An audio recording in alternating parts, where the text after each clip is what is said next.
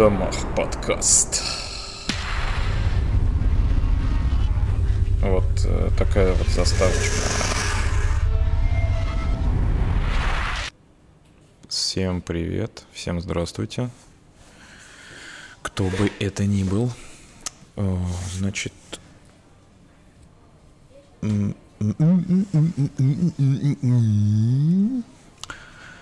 Наконец-то я сел записать подкастик.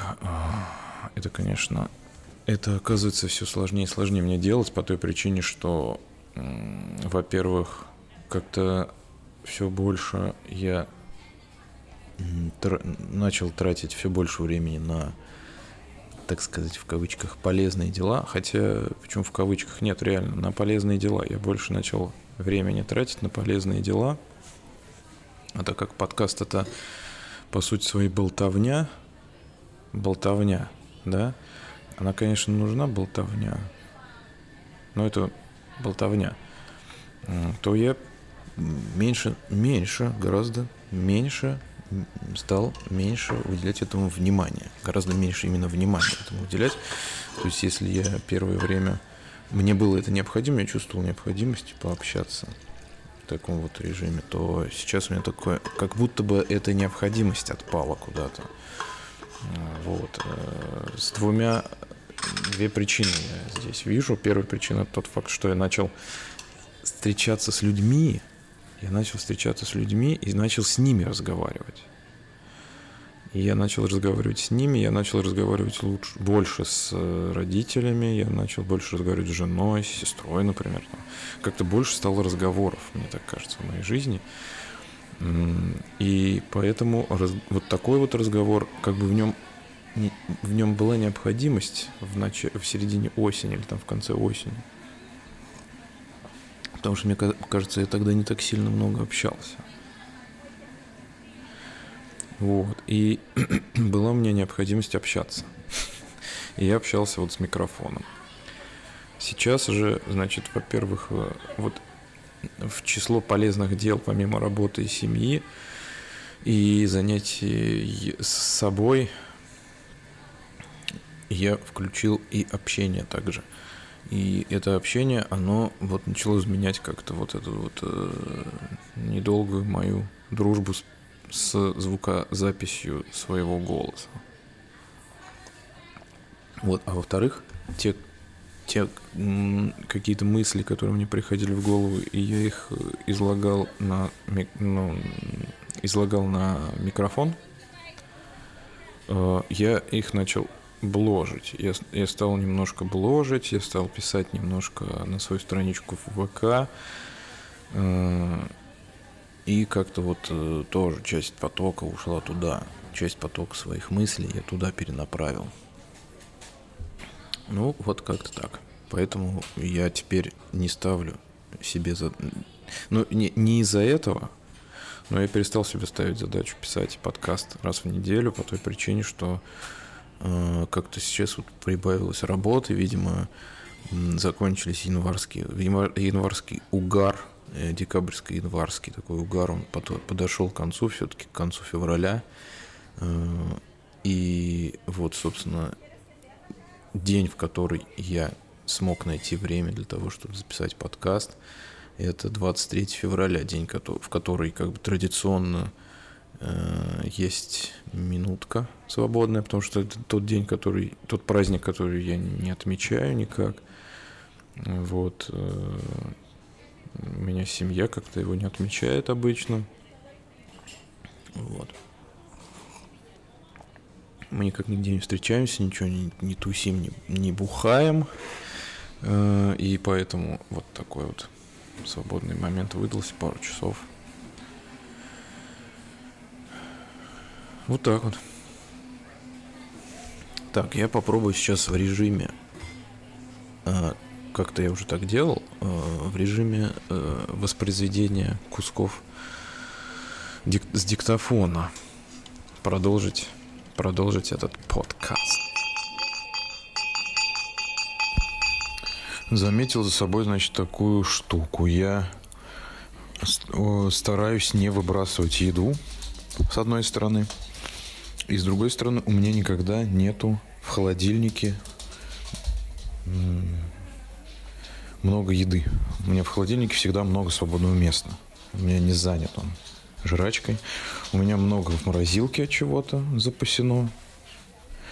У меня много всяких не скоропортящихся продуктов, типа круп там всяких, каши, там эти вот сейчас модные супы, которые э, готовые. Ну, не готовые, а вот смесь для варки супа.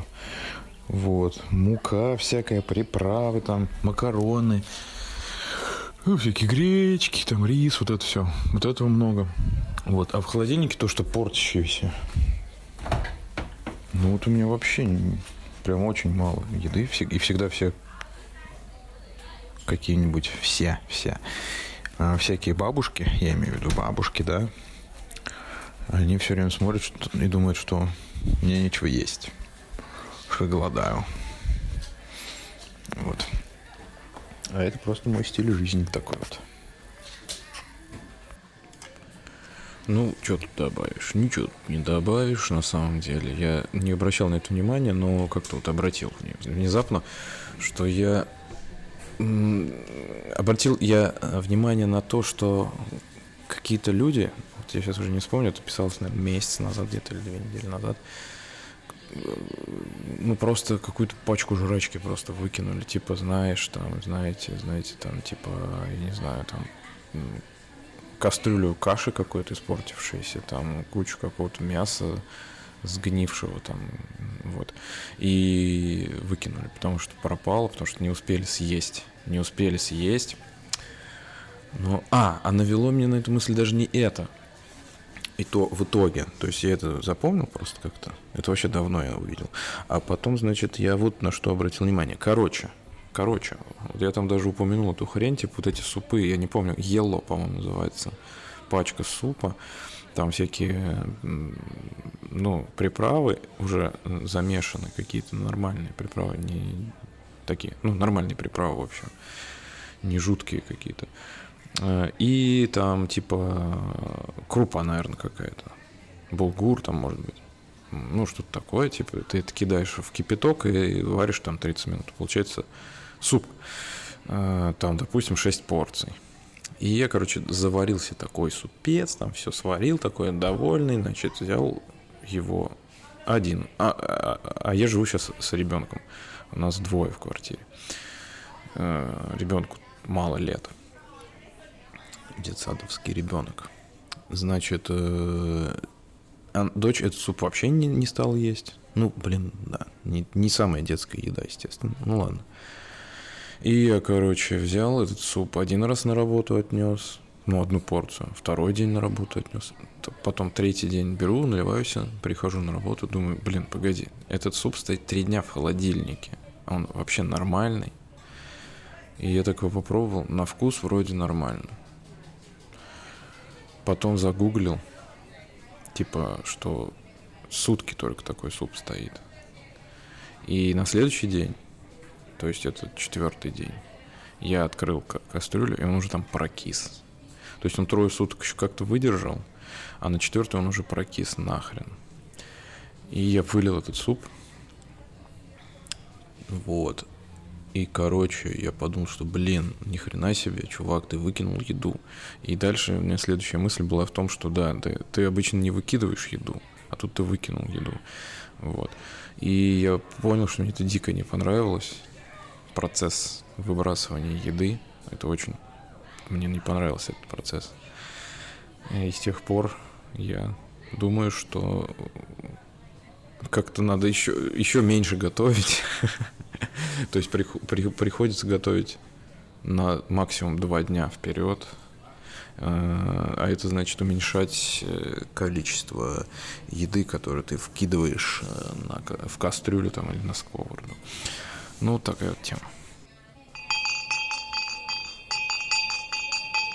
Короче, такая история. Забавная очень история. Сегодня не впервые в жизни насколько я помню. Этого не было раньше, не происходило. На улице незнакомый человек сказал, что я красивый. Это странный тоже опыт такой, который я раньше не переживал, он очень странный опыт. Это был не, э, это был не, не гей какой-то подошел ко мне. Не, не так было все. Ну, может быть, это был гей, конечно, это была женщина. Что она гей. Не буду, не берусь утверждать. Короче, значит, э, на улице, на улице стоит лоток. А, на нем домашняя колбаса, сало какое-то. Ну, торгует. Блин, честь, да хватит тарать. Ты что орешь? На кого? Дуреха. А, ну вот, домашние колбасы какие-то. Торгует женщина домашними колбасами. Прямо на улице какой-то лоток лежит, все открыто. В общем, такая продукция, которую ни в коем случае нельзя покупать, только если Э, только если у тебя без вариантов ты умираешь от голода. Я не знаю. Или еще какая-то безвыходная ситуация. Ну, вот. Не рекомендую такое покупать. Есть тоже не рекомендую. В общем, покупать-то, может быть, и можно, но есть точно не стоит. Э, и она торгует, э, я иду, и она идет в мою сторону. Смотрит на меня внимательно. Причем она прям перегораживает мне путь. Я думаю, блин, сейчас начнут меня впаривать. Но мне было очень хорошее настроение. Я до этого встретил в магазине человека, которого давно не видел. А, вообще сегодня был какой-то день такой experience ный, очень experience ный день такой, я бы сказал. Experience ный, да. Вот, э, встретил человека, которого давно не видел, с ко- девушка, с которой пересекался в очень таких странных обстоятельствах. Э, скажу так, что, э, короче, мы с другом как-то в Угаре пришли пить, просто мы пришли пить в больницу ночью. К ней она дежурная медсестра, по-моему, или там врач какой-то, не знаю. Наверное, дежурная медсестра, да. Хотя хрен знает, может быть и врач. Больница. Больница. Мы пришли пить в больницу ночью. Мы сидели в ординаторской, или как эта херня называется, в бендешке, пили сидели. Какой-то коньяк, мы принесли там коньяк, принесли какие-то конфеты им, к чаю что-то. Сидели, пили несколько часов там ночью после того, как э, пили где-то в других местах. То есть мы были в шиноках, э, в каких-то шинках, и приехали ночью туда. Это было очень интересно, тоже интересный опыт. И вот я этого человека, эту девушку, с которой мы бухали, можно сказать, в больнице, э, я ее встретил в магазине, в Саратове есть сеть магазинов «Шпинат», продукты всякие такие вот, здоровое питание, там все дела. То есть забавно, да, что я рассказываю в магазине здорового питания, как я пришел в магазин здорового питания, встретил человека, с которым бухал. Ну, в общем, да. Ладно. Все мы боремся со своими э, косяками. Вот. И, в общем, так с ней мило поболтали, все туда-сюда, все дела. И я пошел дальше. Э, и вот, значит, э, встреча это, значит, я иду и она мне пригрожит путь. У меня хорошее настроение, я не собирался ей как бы э, не готовил себя к дерзким ответам на впаривание суровой э, колбасы какой-нибудь. Э, вот. Но, но в общем и целом я понимал, что это не то, что мне нужно. Она подходит ко мне, она буквально хватает меня за руку, за локоть вот так вот и говорит – улыбается такой, э, и говорит, типа, молодой человек, э, вы такой красивый. Вы такой красивый, у вас такие волосы, такая борода, вы такой красивый. Ну наденьте капюшончик, ну простыните ведь. То есть это вообще какая-то удивительно, удивительно просто, честно говоря. Удивительный мотив, удивительный посыл, удивительная речь. То есть она от этого даже не оттолкнулась, чтобы мне продать колбасу. То есть это не был какой-то, э, как это называется, крючок, да, это не панч какой-то или как это называется, которым, которым она собиралась как бы э, вывести меня на сделку, да, через, через, через который она вывести меня на сделку была э, готового.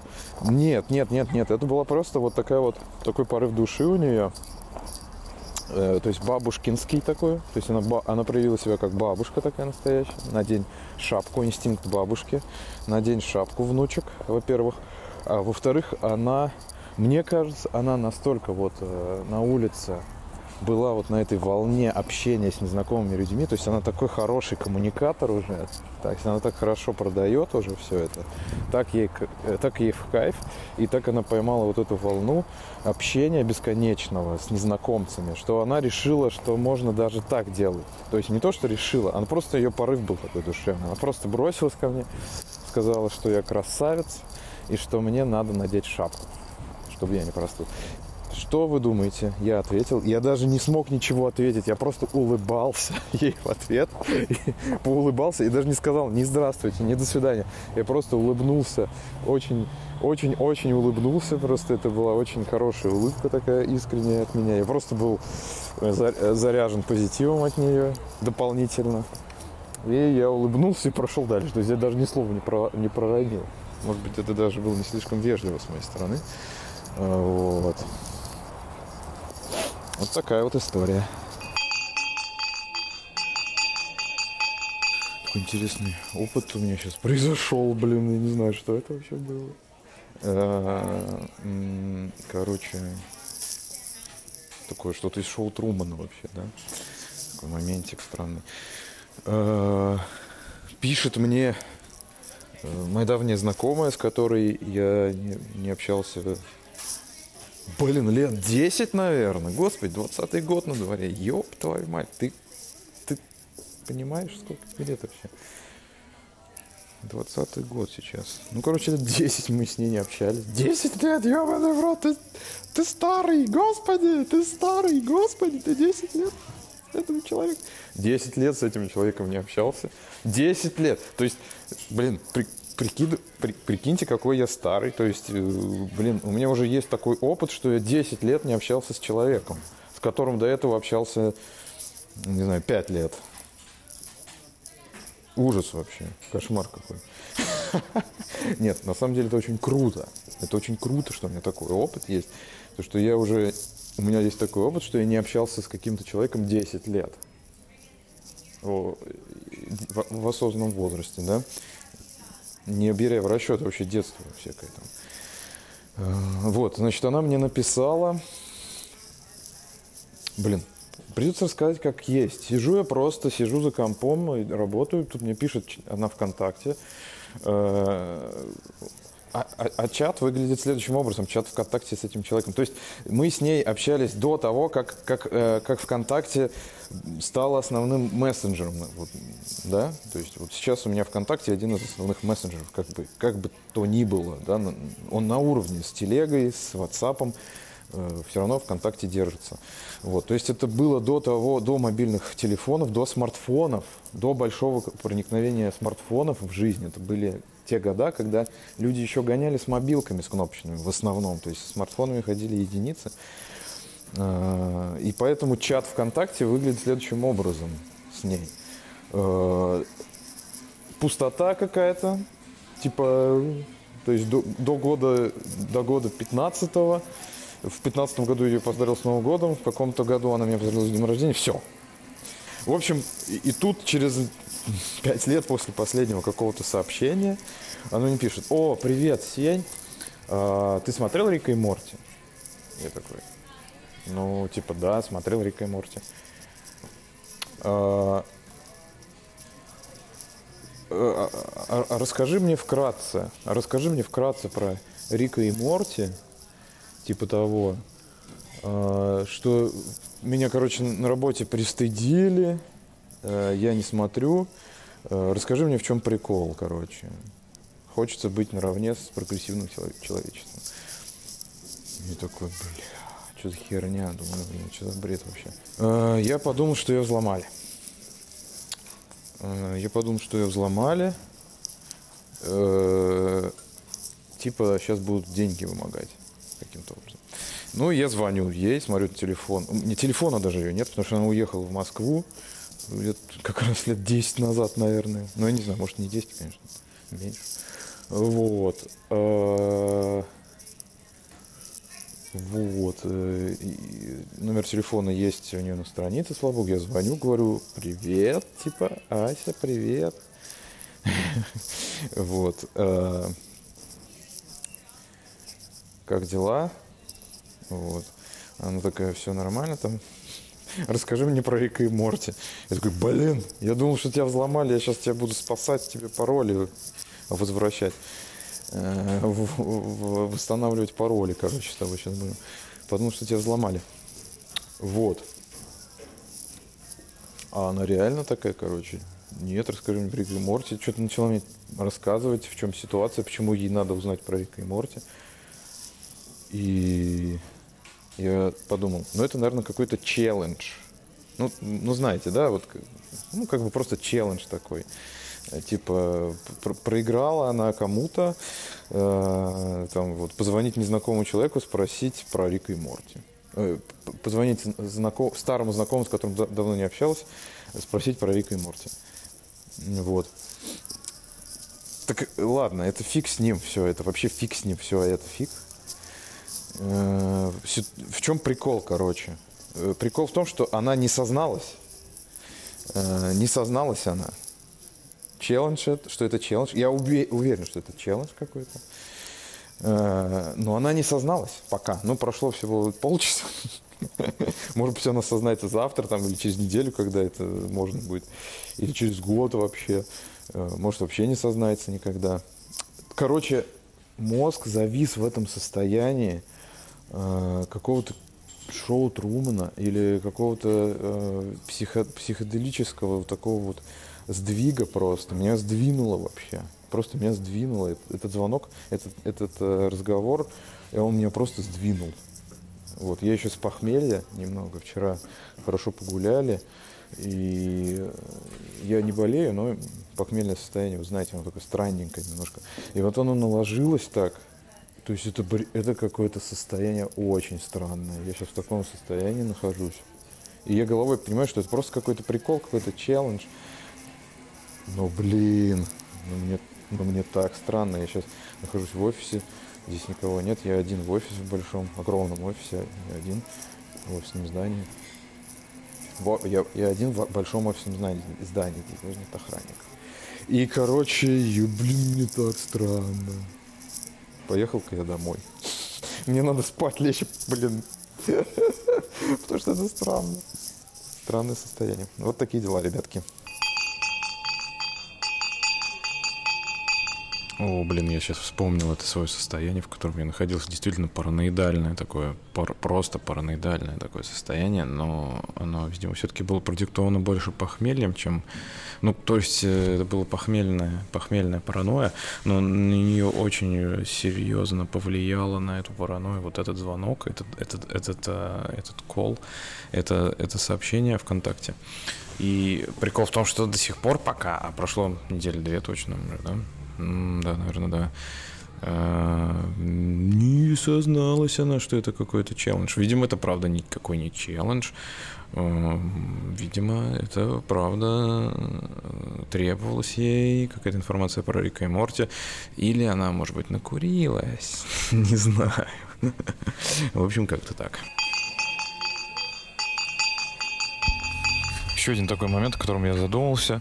На, ну, как бы, ездя за рулем, как-то вот э, такая мне идея пришла в голову. Ну, и я отслеживаю некоторые эмоции свои. И я понял, что я раньше очень сильно стрессовал. Бывало такое. Если меня кто-нибудь подрезал, или кто-то не так правильно на дороге себя повел, или что-то такое вот он сделал, там как-то не так, что-то обогнал там и так далее, или там тормознул как-то, или не включил поворотник. То есть вот так вот такие вот вещи происходят, когда дискомфортные на дороге, я стрессовал раньше сильно. Сейчас уже не так. Бывает, конечно, но не так. И когда я начал отслеживать вот этот стресс у себя, я понял, что э, вот он нелогичный, потому что в том смысле, что э, то есть стресс сам по себе, он, наверное, должен быть за рулем, потому что он держит э, в тонусе голову, держит в тонусе тело, вот, ты не должен быть расслаблен за рулем, то есть ты должен быть э, таком комфор- в комфортном напряжении в таком находиться. Но, ну вот бывает такое, да, когда ты эмоционально начинаешь что-то переживать. Эмоции на дороге это вообще вещь сто процентов лишняя, абсолютно ненужная эмоции вещь на дороге. И, значит, к чему я, к какому выводу пришел, что если ты едешь за рулем, если у тебя права, и ты участник дорожного движения, то ты должен быть готов э, не только к тому, что э, нажатие там, на газ э, приводит в движение там, автомобиль, а, например, там красный э, кружок со знаком, с, с цифрой 40 означает, что нельзя разгоняться более 40. Нужно еще принимать э, тот факт, что ты на дороге не один, и от, от людей не ждать ничего вообще э, в плане того, что они э, по умолчанию вот, э, должны придерживаться правил дорожного движения. То есть ты по умолчанию не можешь гарантировать себе, что все, что все, все исправно э, ездят по правилам. Ты не можешь это контролировать. И более того, многие э, люди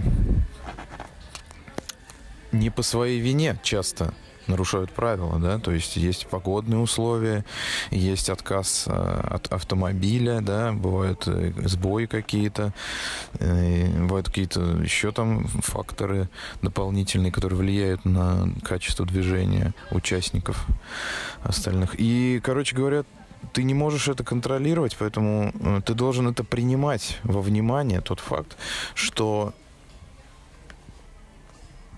такое может быть, что могут люди на дороге себя вести неадекватно, что это, это часть движения, это часть движения. Так же, как и органы управления автомобилем, так же, как и знаки, разметка, асфальт. Частью движения являются вот эти вот моменты нестандартные, непредусмотренные, непредсказуемые какие-то. Так, ну, в принципе, мысль очевидная, конечно, но важная. Насчет того, что нужно быть готовым э, испытывать негативный, негативный опыт. Испытывать негативный опыт. И, возможно, даже негативные эмоции. Они могут возникать. Но на дороге, на дороге у тебя могут возникнуть негативные эмоции, когда кто-то хамит, кто-то тебя реально хамит. То есть, э, если я говорил сейчас только что о каких-то нестандартных ситуациях на дороге вынужденных, да, там, я не знаю, когда скорая помощь, например, пытается тебя, ну, дает тебе понять, чтобы ты прижался, например, вправо там ушел. Э, либо, например, тебя сзади догоняет фура на светофоре, тебе, и ты проезжаешь на красный вперед, чтобы она тебя не въехала тебе в задницу, там, например. Э, вот.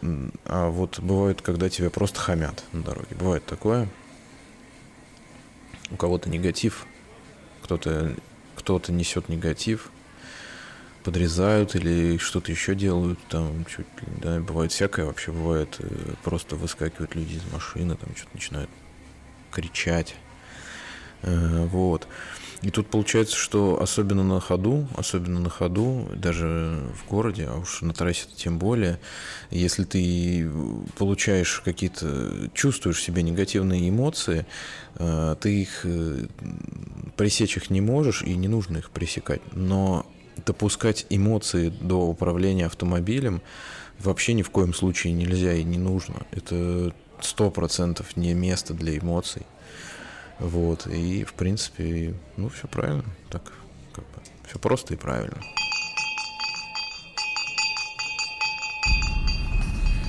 Получается, что мы так или иначе являемся встроенными в какие-то э, рамки изначально. А, в рамки семьи, в рамки общества, в скобках там коллектива, государства, чего-то еще в рамки отношений а, и в рамки биологии, естественно. Ну, там еще есть много всяких рамок, э, там, например, э, рамки, ну, например, рамки гравитации там и так далее. Но это уже детали. Вот. И получается, что одна из главных задач вообще, в принципе, для каждого человека, по большому счету, вот одна из задач, наверное, может быть, главнейшая даже, это из этих рамок выйти. И даже не обязательно выходить, я не прав. Нет, выходить из них не является самым главным в жизни. Вот, но э, осознать их, обнаружить, почувствовать, изучить эти рамки. Вот это обязан сделать для себя каждый. Вот эти рамки. Рамки общества, рамки семьи, рамки отношений и рамки биологии своей. Вот это обязан сделать каждый за свою жизнь, чтобы стать человеком. Вот. Ну, я, блин, опять не, несу хрень какую-то. Почему каждый обязан? Каждый не обязан. Вот, но я обязан, видимо. Для себя я так решил.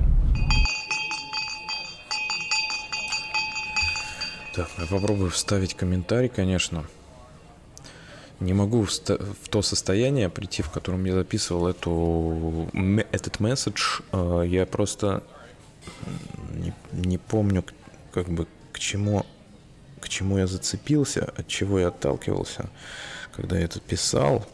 Но, в принципе, а, я, видимо, все еще... А, это, э, это та пора, когда я... Ну, она до сих пор продолжается я до сих пор изучаю этот, этот вопрос, вопрос влияния еды на жизнь, на жизнь, на мозг прежде всего. Вот. Э, я сейчас вот, например, ну, начал искать, собственно, наиболее влиятельные, да, по некоторым мнениям, книги о питании. Вот сейчас нашел такую интересную книжку Книжка называется «Еда и мозг. Что углеводы делают со здоровьем, мышлением и памятью». Дэвид Перлмуттер и Кристин Лоберг. Ну, кстати, это, это, это сообщение, оно никак не связано с этой книгой, но это то, что я сейчас читаю, то, что мне кажется очень важным для меня в данный момент, и рекомендую вам почитать, ознакомиться. Не факт, что это то, что вам нужно, может быть, это вам не нужно, но мне это нужно, я это чувствую. Э, значит, э, там как раз э, описываются процессы, которые ну, там какой-то частный случай, я еще книгу только начал читать, но там частный случай, рассказывают авторы о том рационе, который сейчас есть у человека, и как он влияет на наш мозг, на, на процессы в организме, на метаболизм и так далее, на качество жизни в общем. И, в принципе, это получается одна из рамок. То есть наше питание это, это те рамки, которые э, заданы по умолчанию. То есть мы питаемся так, как питаются общество, грубо говоря, да, то есть мы по инерции продолжаем есть то, что ели наши родители. Э, вот. И я думаю, что в питании обязательно нужно включить осознанность. В том смысле, что э, можно продолжать есть все то же самое, что ели твои родители. Можно есть плохую пищу, некачественную. Э, можно пить алкоголь, есть сахар, э, есть мясо, можно есть жирную пищу, высококалорийную пищу, можно есть фастфуд, можно есть чипсы. Но нужно осознавать то, что ты это ешь осознавать это через, через мозг пропускать, то есть э, как бы, как и любое другое действие, еду нужно осмыслять, осмыслять. Я не, не утверждаю, что в тот момент, когда ты начинаешь осмыслять то, что ты ешь, ты сразу начинаешь бросать есть нехорошую еду. Я не утверждаю так. Но я утверждаю, что нужно осознавать то, что ты ешь. Нужно осознавать процесс потребления еды. Как и любой процесс потребления вообще. И как вообще любой процесс. Любой процесс нужно осознавать. Хотя, мне сегодня пришла такая еще в голову мысль, что э, когда ты работаешь со своим сознанием и вытаскиваешь в него все процессы, пытаешься да, вытащить в него все процессы, которые у тебя, например, в организме или в голове проходит бессознательно, а ты их пытаешься запихать в сознание, то сознанию приходится тяжко, и оно может перегрузиться какими-то, какой-то лишней информацией, э, лишними делами, да, то есть ну, понятно, да, о чем я говорю. То есть ты можешь просто перегрузить свое сознание. Я так подумал. Но потом я решил, что, в принципе, ничто не мешает просто, да, просто достать откуда-то из подсознания какую-то вещь, которая тебе интересна и важна, э, достать ее, покрутить, повертеть и положить на место. Не переводить эту вещь на 100% в область сознательного, но как бы научиться, скажем так, ее определять, научиться ее, скажем так, научиться ее отслеживать просто. Научиться ее отслеживать. Вот то, что нужно. Вот что нужно делать. И тогда, во-первых, не перегрузишь сознание свое, а во-вторых, э, пользу принесешь себе. Вот так вот я думаю. Похоже, что я как бы выбираю свой путь сейчас. Я на той стадии, когда я выбираю свой путь, я его, похоже, что буду э, выбирать. То есть э, в любом случае мне нужен какой-то путь, да. Любая задача, она как бы должна быть определенной, да. Ты же, э, когда, не знаю, идешь за покупками в магазин, ты, э, ну, там, мебель покупаешь, да, ты знаешь, что тебе нужен шкаф, а не комод. Тебе нужно кресло, а не кровать. Тебе нужен стул, а не полка настенная, навесная полка какая-то, да. Ты знаешь, зачем ты идешь в магазин, да?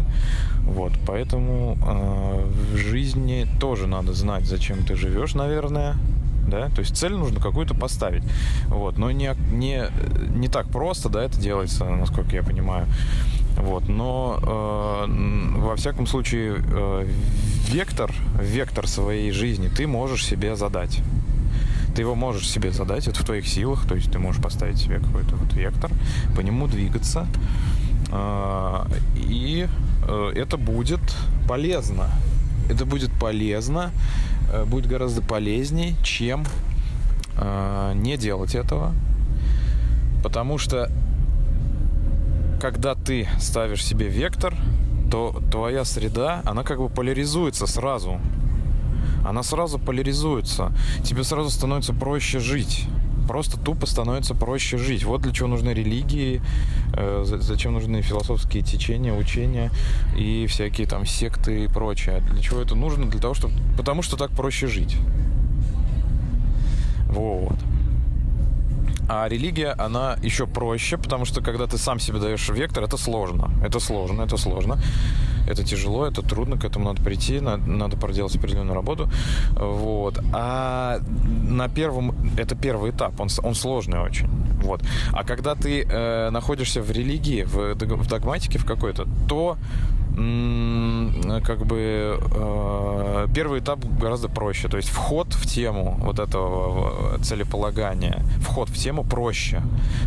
Вот, то есть религия дает гораздо более простой э, выход. То есть у него, у, него, у него как бы не выход, а вход как бы в эту тему гораздо более простой, потому что уже есть книги, уже есть учителя, все готово. Вот, пожалуйста, пожалуйста, бери, пользуйся бери, пользуйся. Проблемы потом начинаются, когда человек э, чует, что это не его, и, и начинается ломка какая-то, да, но это, это вообще другой разговор, я вообще не об этом. Я о том, что пространство поляризуется, да, когда ты ставишь себе вектор, в каком смысле оно поляризуется? Ты видишь людей, ты видишь события, предметы, ты видишь информацию, ты начинаешь ее различать на ту, которая тебе нужна, на ту, которая тебе не нужна, которая тебе вредна, которая тебе полезна, которая тебе по пути, которая тебе не по пути. То есть ты начинаешь э, ориентироваться в пространстве. У тебя ты как будто намагниченный компас. Ты как будто намагниченный компас. Ты начинаешь крутиться, вертеться. Ты знаешь, где север, где юг. Ты тебя крутит, вертит. Но раньше тебя колыхал просто... Колыхало хаотично. А сейчас ты знаешь, что ага, вот тут вот меня колыхнуло, потому что я повернулся налево. Поэтому север теперь справа, там, грубо говоря, да. И так с каждым предметом. То есть все предметы, они, они тоже как бы магнетизма, магнетизмом начинают обладать. Предметы, люди, события, информация. А все начинает обрастать э, какой-то, каким-то магнетизмом, какой-то э, индукцией, магнитная индукция появляется. Вот, индуцировано, все индуцировано, все пронизано. Нейтрино, потоком нейтрино все пронизано. Э, да, вот, значит. Э, так, и пока все. Пока все. Смотри, смотри, значит, какая мысль.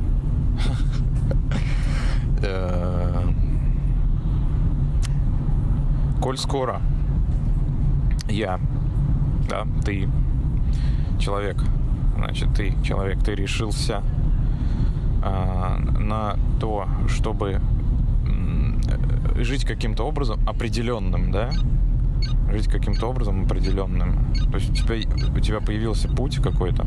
Ну, например, ты семью создаешь, либо ты коллектив создаешь, либо ты просто бизнесом занимаешься делом каким-то.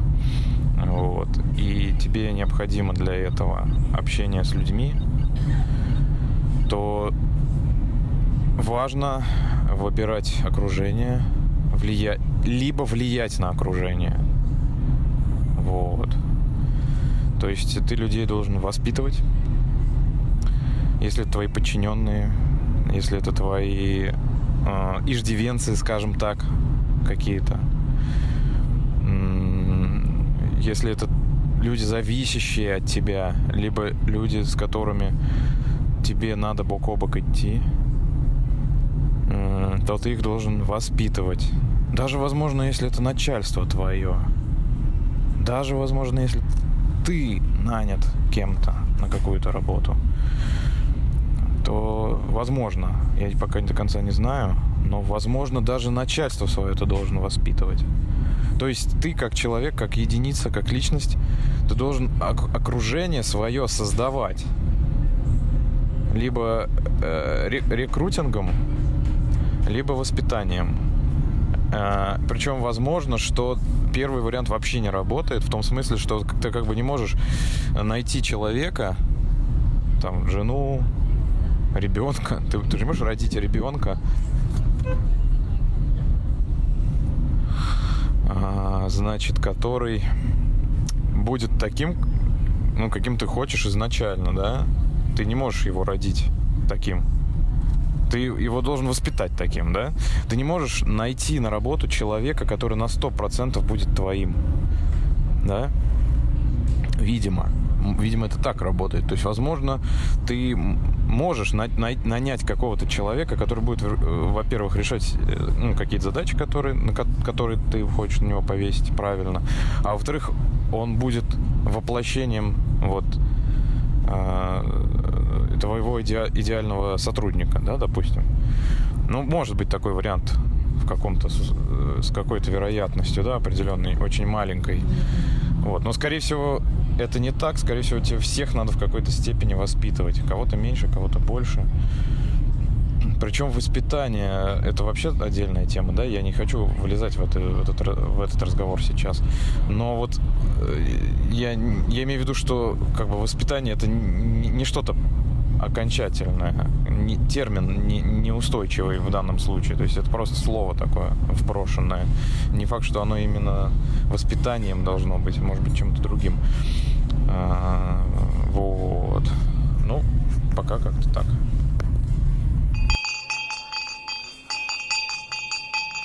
Ой, ну тут, короче, все без комментариев, ребята. Ребята, все здесь без комментариев. Просто. Как есть, так и дал. Так и дал. Как есть, так и выдал в эфир. Похоже, что естественно научное знание, как, например, высшее образование в области естественной науки, а, ну или в точной науке. Да, естественно, научное знание или знание из области точных наук – это очень большая ценность, которая помогает в жизни.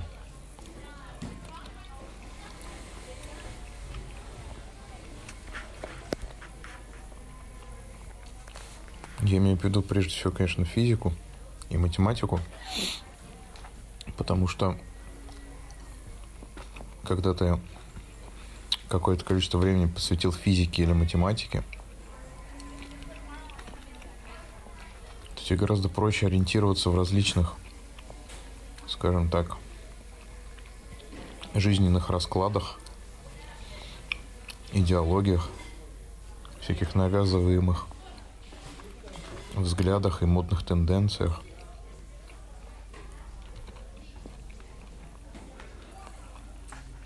Гораздо проще увидеть фейки какие-то или просто повторение старых материалов во всяких тенденциях. Блин, ну я, конечно, классно тут жую очень очень классно жую в процессе записи. Но, в принципе, я вот так, так думаю, что я очень люблю э, подумать о высшем образовании и очень люблю поговорить о том, какая классная э, вещь точная наука или естественная научная или естественные науки. Но, честно говоря, вот честно говоря, я э, не имею опыта гуманитарного образования, поэтому я не знаю, вот я не знаю, может быть, гуманитарное образование, оно тоже дает оно тоже дает какие-то бонусы. Я, ну вот я не знаю, правда. Но, возможно, тогда, если гуманитарное образование дает такие, такого рода бонусы, как... Э, э, ну, давайте, давайте, давайте так.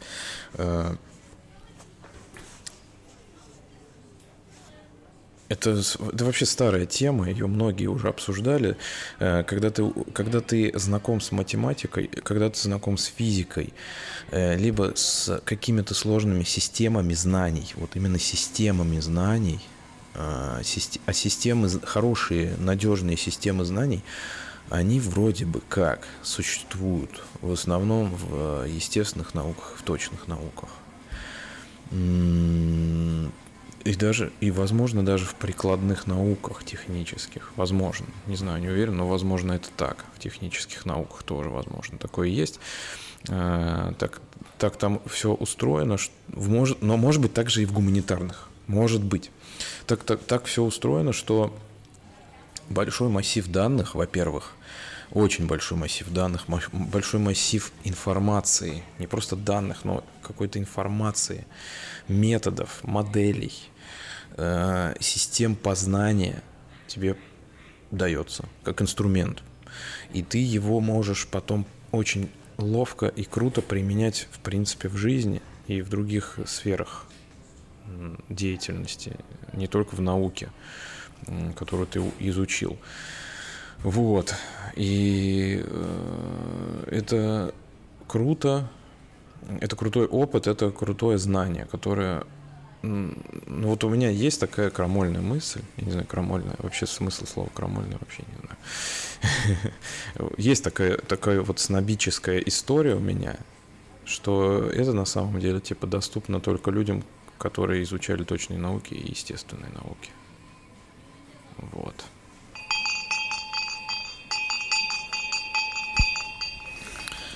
Вот э, часто, очень часто слышал такую тему, что с годами кажется, что теряется хватка у людей, э, что у людей теряется какая-то такая ясность, что ли, ума, живость ума и какая-то появляется как будто пелена. Я слышал такое.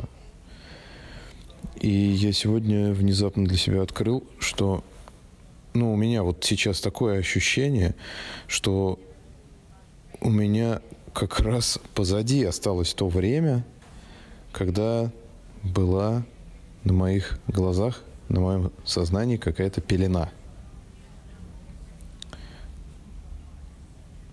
Это интересно. То есть я сейчас четко ощущаю, что у меня наоборот как будто бы э, более ясное восприятие становится, чем в молодости.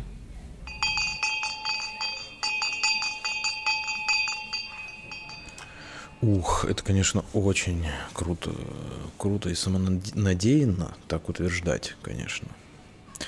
Э, но в принципе, я так думаю, что это похоже на правду, потому что э, всю вот молодую жизнь я все-таки плыл по течению на 100%. Я просто плавал, плавал, плыл по течению, меня куда-то несло, несло круто очень меня несло, мне прям по кайфу, я вообще не жалуюсь на свое юношество и молод... и юно... юношество юношество и отрочество. Я на них не жалуюсь вообще.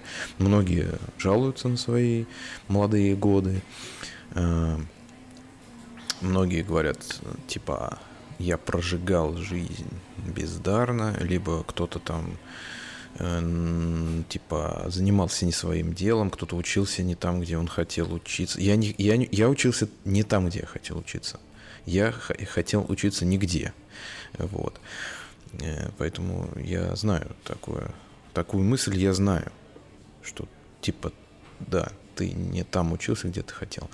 Э, у меня даже были идеи, что я учусь не, учусь не на том факультете, я хотел на истфаке учиться, я хотел на химфаке учиться, но по сути своей я не думаю, что как бы была большая какая-то разница. Э, возможно,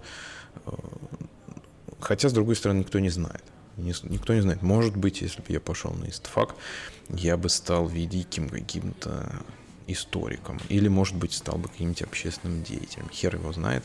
Э, Но ну, сложилось так, как сложилось. И дело в том, что я не думаю, что стоит жалеть об этом. Но я ушел вообще от темы. А тема в том, что э, я все-таки ощущаю действительно ощущаю э, более ясное мышление, более ясное мышление. Мне такое ощущение, что есть какие-то вещи, которые мне открываются. Э, я, мне такое ощущение, что я лучше начал считывать эмоции людей, что я лучше стал общаться с людьми, ну, за последние пару лет, сто процентов, не, не более того, за последние пару лет. Вот. Э, вот это мне есть. Есть у меня такие ощущения. Вот. И еще такой интересный, э, интересный такой процесс происходит. Я его тоже отслеживаю. Мне кажется, что я стал больше говорить правды и больше требовать правды от окружающих. Э, да. Мне такое ощущение, что я стал меньше врать и меньше не договаривать чего-то. Меньше не договаривать чего-то я стал. И этот процесс, он идет. То есть он, э, вот это вот э, недоговаривание, оно, оно еще осталось, и оно уменьшается. Недоговаривание, оно уменьшается. Ложь, она тоже осталась, но она еще, она уменьшается процент лжи. Э, потому что я понял, что в какой-то момент, я опять же отследил это, э, что любая ложь, она начинается с лжи себе. То есть ложь, э, мысль разверну сейчас немножко. Любая ложь, любая ложь, ложь это всегда, она же по отношению к кому-то, да, это ложь. Она же не просто так ложь сама по себе, она на кого-то направлена, эта ложь. Э, на какого-то человека ты кого-то обманываешь, какого-то человека или какое-то там, не знаю, юрлицо какое-то, или коллектив какой-то, или вообще всех, а, всех, людей, всех людей вообще ты обманываешь, да. Э, вот любая такая ложь, она начинается с лжи себе. Получается так. Например, ты что-то украл, и ты говоришь кому-то, кто-то, ты, ты что-то украл, да, ты что-то вот украл у кого-то, и ты ему говоришь в какой-то момент, потому что пришлось что-то говорить, да, что ты не крал. Например, да, самое простое, что можно подумать о, о лжи. Самый простой пример о лжи – это когда кто-то что-то украл, его спрашивают, это ты украл? Он отвечает, нет, это не я украл. Вот в какой-то момент получается, что этот человек, он себе э, врет. Да? То есть ты, когда говоришь что-то, ты же и сам в это веришь.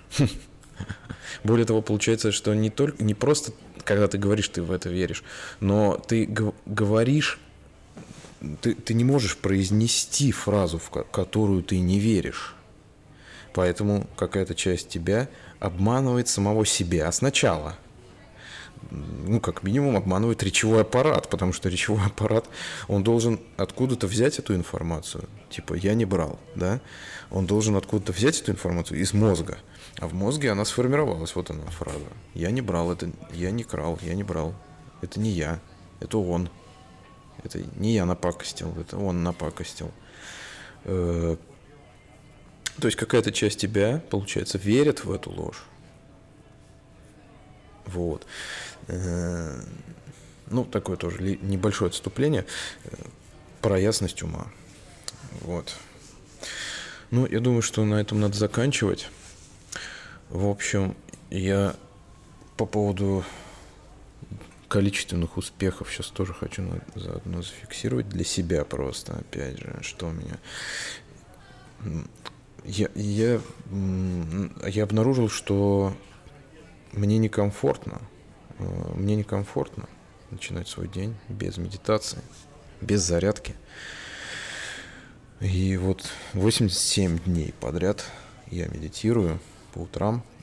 Да, вот еще важный момент, который я недавно, наверное, недельку-две назад обнаружил, что мне пора бы, что мне не хватает заряда осознанности, который я получаю от утренней медитации.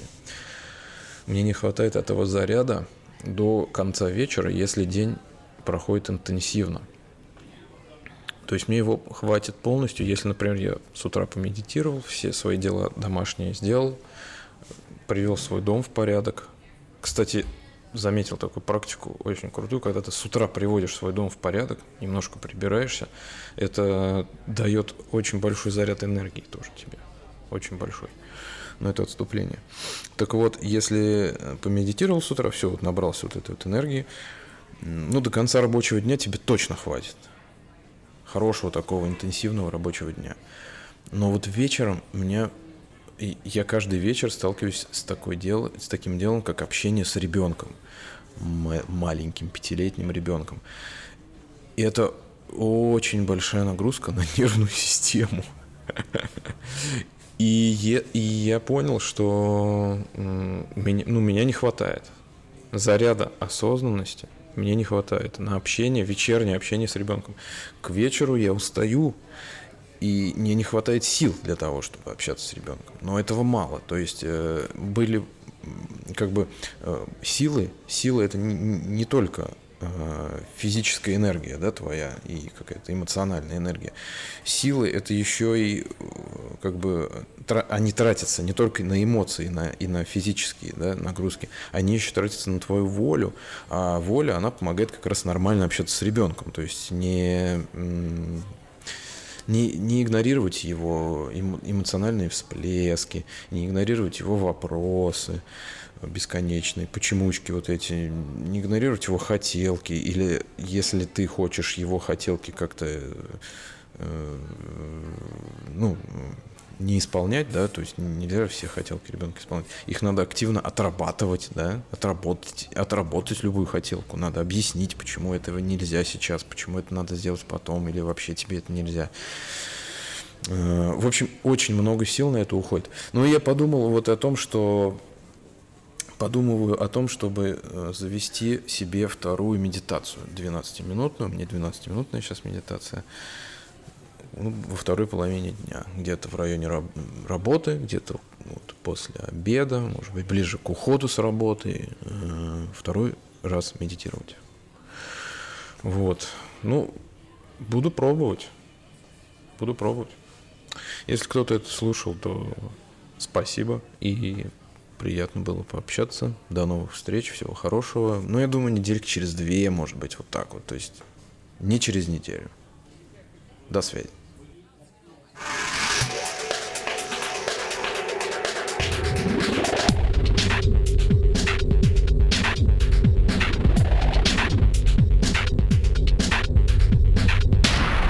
Домах подкаст.